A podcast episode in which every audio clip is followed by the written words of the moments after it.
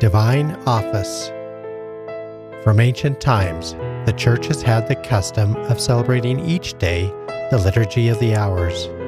In this way, the Church fulfills the Lord's precept to pray without ceasing, at once offering praise to God the Father and interceding for the salvation of the world. Wednesday, Office of Readings.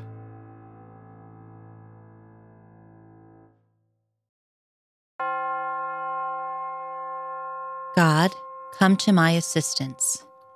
Lord, make, haste to help me. Glory to the Father, and to the Son, and to the Holy Spirit, as, As it was in the beginning, is, is now, now, and, will be forever. Amen. Amen.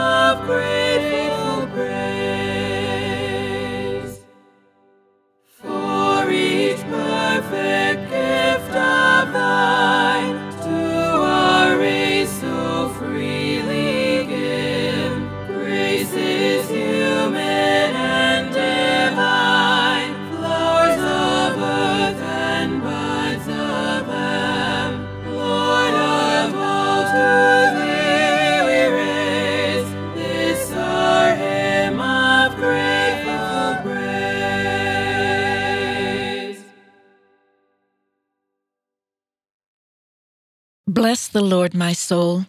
Never forget all he has done for you. Bless, the Lord, my soul. Never forget all he has done for you.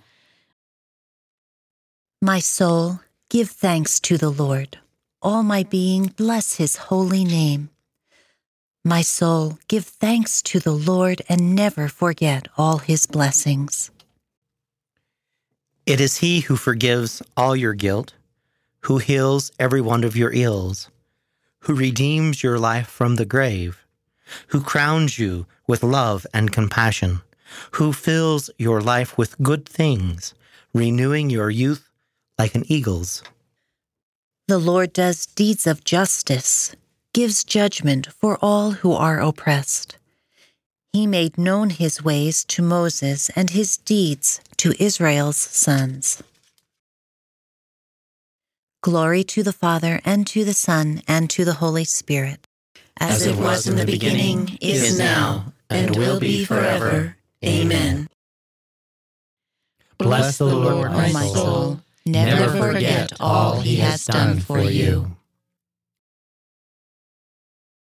As a father is gentle with his children, so is the Lord with those who revere him. As, As a father is gentle with his children, so is the Lord with those who revere him. The Lord is compassion and love, slow to anger and rich in mercy. His wrath will come to an end. He will not be angry forever. He does not treat us according to our sins, nor repay us according to our faults. For as the heavens are high above the earth, so strong is his love for those who fear him. As far as the east is from the west, so far does he remove our sins. As a father has compassion on his sons, the Lord has pity on those who fear him. For he knows of what we are made. He remembers that we are dust.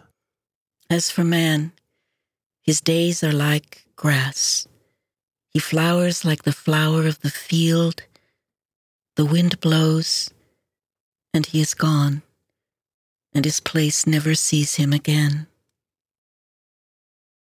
Glory to the Father, and to the Son, and to the Holy Spirit. As it was in the beginning, is now, and will be forever. Amen. As a father is gentle with his children, so is the Lord with those who revere him. Bless the Lord, all you his works. Bless the Lord, all you his works. But the love of the Lord is everlasting upon those who hold him in fear. His justice reaches out to children's children when they keep his covenant in truth, when they keep his will in their mind. The Lord has set his sway in heaven, and his kingdom is ruling over all. Give thanks to the Lord, all his angels, mighty in power, fulfilling his word, who heed the voice of his word.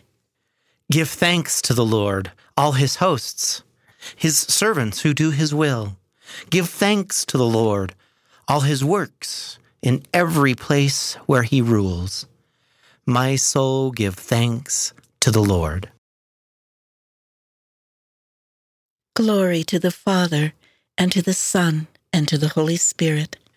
As it was in the beginning, is now, and will be forever. Amen. Let us pray. You have compassion for the sinner, Lord, as a father has compassion for his children. Heal the weaknesses of your people and save us from lasting death, that we may praise and glorif- glorify you forever. Bless, Bless the Lord, all you his works.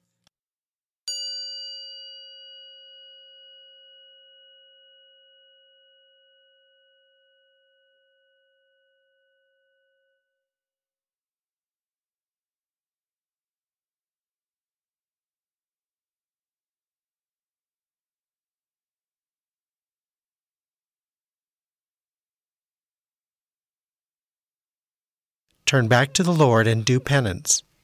Be, Be renewed in heart and, and spirit. spirit. From the Book of Numbers. The foreign elements among them were so greedy for meat that even the Israelites lamented again. Would that we had meat for food. We remember the fish we used to eat without cost in Egypt, and the cucumbers, the melons, the leeks, the onions, and the garlic. But now we are famished. We see nothing before us but this manna. When Moses heard the people, family after family, crying at the entrance of their tents, so that the Lord became very angry. He was grieved.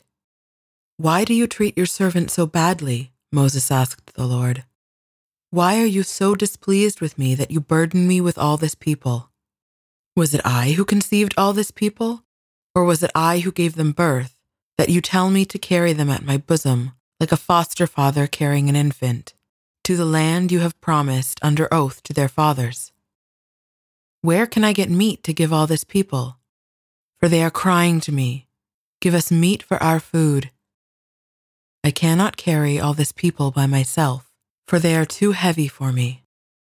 If this is the way you will deal with me, then please do me the favor of killing me at once, so that I need no longer face this distress. Then the Lord said to Moses, Assemble for me seventy of the elders of Israel, men you know for true elders and authorities among the people, and bring them to the meeting tent.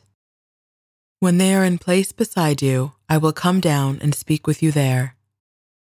I will also take some of the Spirit that is on you and will bestow it on them, that they may share the burden of the people with you. You will then not have to bear it by yourself. To the people, however, you shall say, Sanctify yourselves for tomorrow, when you shall have meat to eat. For in the hearing of the Lord you have cried, Would that we had meat for food. Oh, how well off we were in Egypt. Therefore, the Lord will give you meat for food, and you will eat it, not for one day, or two days, or five, or ten, or twenty days, but for a whole month, until it comes out of your very nostrils and becomes loathsome to you. For you have spurned the Lord who is in your midst, and in his presence you have wailed, Why did we ever leave Egypt? But Moses said, The people around me include six hundred thousand soldiers. Yet you say, I will give them meat to eat for a whole month. Can enough sheep and cattle be slaughtered for them? If all the fish of the sea were caught for them, would they have enough? The Lord answered Moses, Is this beyond the Lord's reach? You shall see now whether or not what I have promised you takes place. So Moses went out and told the people what the Lord had said. Gathering seventy elders of the people, he had them stand around the tent. The Lord then came down in the cloud and spoke to him. Taking some of the Spirit that was on Moses, he bestowed it on the seventy elders, and as the Spirit came to rest on them, they prophesied. Now two men, one named Eldad and the other Medad, were not in the gathering but had been left in the camp. They too had been on the list, but had not gone out to the tent. Yet the Spirit came to rest on them also, and they prophesied in the camp. So when a young man quickly told Moses, Eldad and Medad are prophesying in the camp, Joshua, son of Nun, who from his youth had been Moses' aide, said, Moses, my lord, stop them. But Moses answered him, Are you jealous for my sake?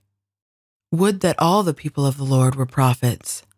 Would that the Lord might bestow his Spirit on them all. Then Moses retired to the camp, along with the elders of Israel. I will pour out my Spirit on all mankind. Your sons and daughters will prophesy.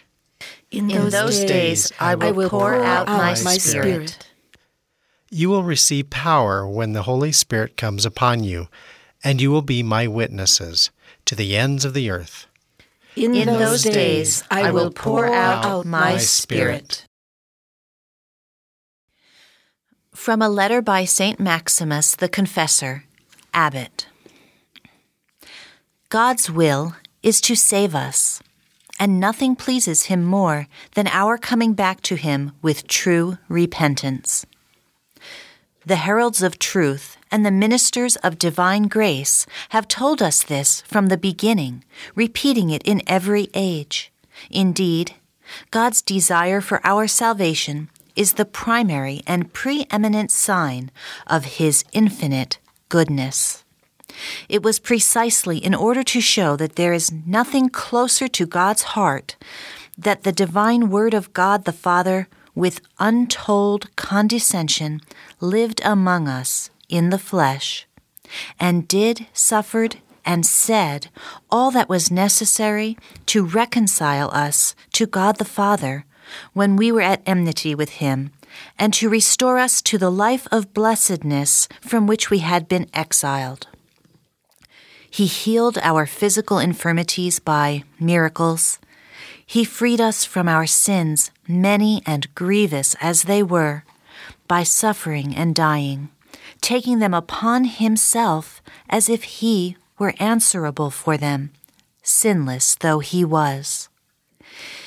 He also taught us in many different ways that we should wish to imitate him by our own kindness and genuine love for one another. So it was that Christ proclaimed that he had come to call sinners to repentance, not the righteous, and that it was not the healthy who required a doctor, but the sick. He declared that he had come to look for the sheep that was lost, and that it was to the lost sheep of the house of Israel that he had been sent.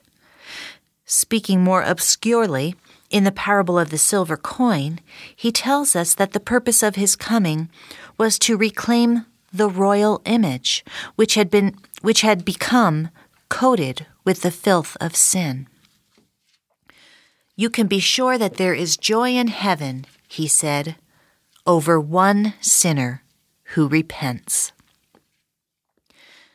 To give the same lesson, he revived the man who, having fallen into the hands of brigands, had been left stripped and half dead from his wounds.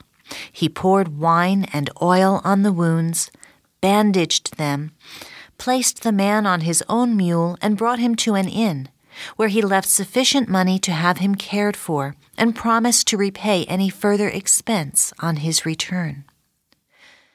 Again, he told of how that Father, who is goodness itself, was moved with pity for his profligate son, who returned and made amends by repentance, how he embraced him, dressed him once more in the fine garments that befitted his own dignity, and did not reproach him for any of his sins. So, too, when he found wandering in the mountains and hills the one sheep that had strayed from God's flock of a hundred, he brought it back to the fold. But he did not exhaust it by driving it ahead of him. Instead, he placed it on his own shoulders, and so, compassionately, he restored it safely to the flock. So also he cried out, Come to me, all you that toil and are heavy of heart. Accept my yoke, he said, by which he meant his commands, or rather the whole way of life that he taught us in the gospel. He then speaks of a burden, but that is only because repentance seems difficult. In fact, however, my yoke is easy, he assures us, and my burden is light. Then again, he instructs us in divine justice and goodness, telling us to be like our Heavenly Father, holy, perfect, and merciful. Forgive, he says, and you will be forgiven. Behave toward other people as you would wish them to behave toward you. Lord, what anguish I would suffer if I knew nothing of your mercy.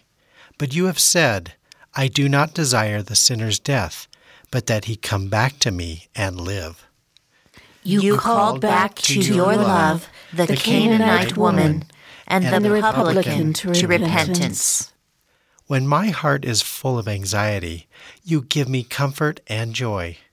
You, you called back to your love the Canaanite woman and, and the publican to repentance. Let us pray. O God, who reward the merits of the just and offer pardon to sinners who do penance, have mercy, we pray, on those who call upon you, that the admission of our guilt may serve to obtain your pardon for our sins. Through our Lord Jesus Christ, your Son, who lives and reigns with you in the unity of the Holy Spirit, God, forever and ever. Amen.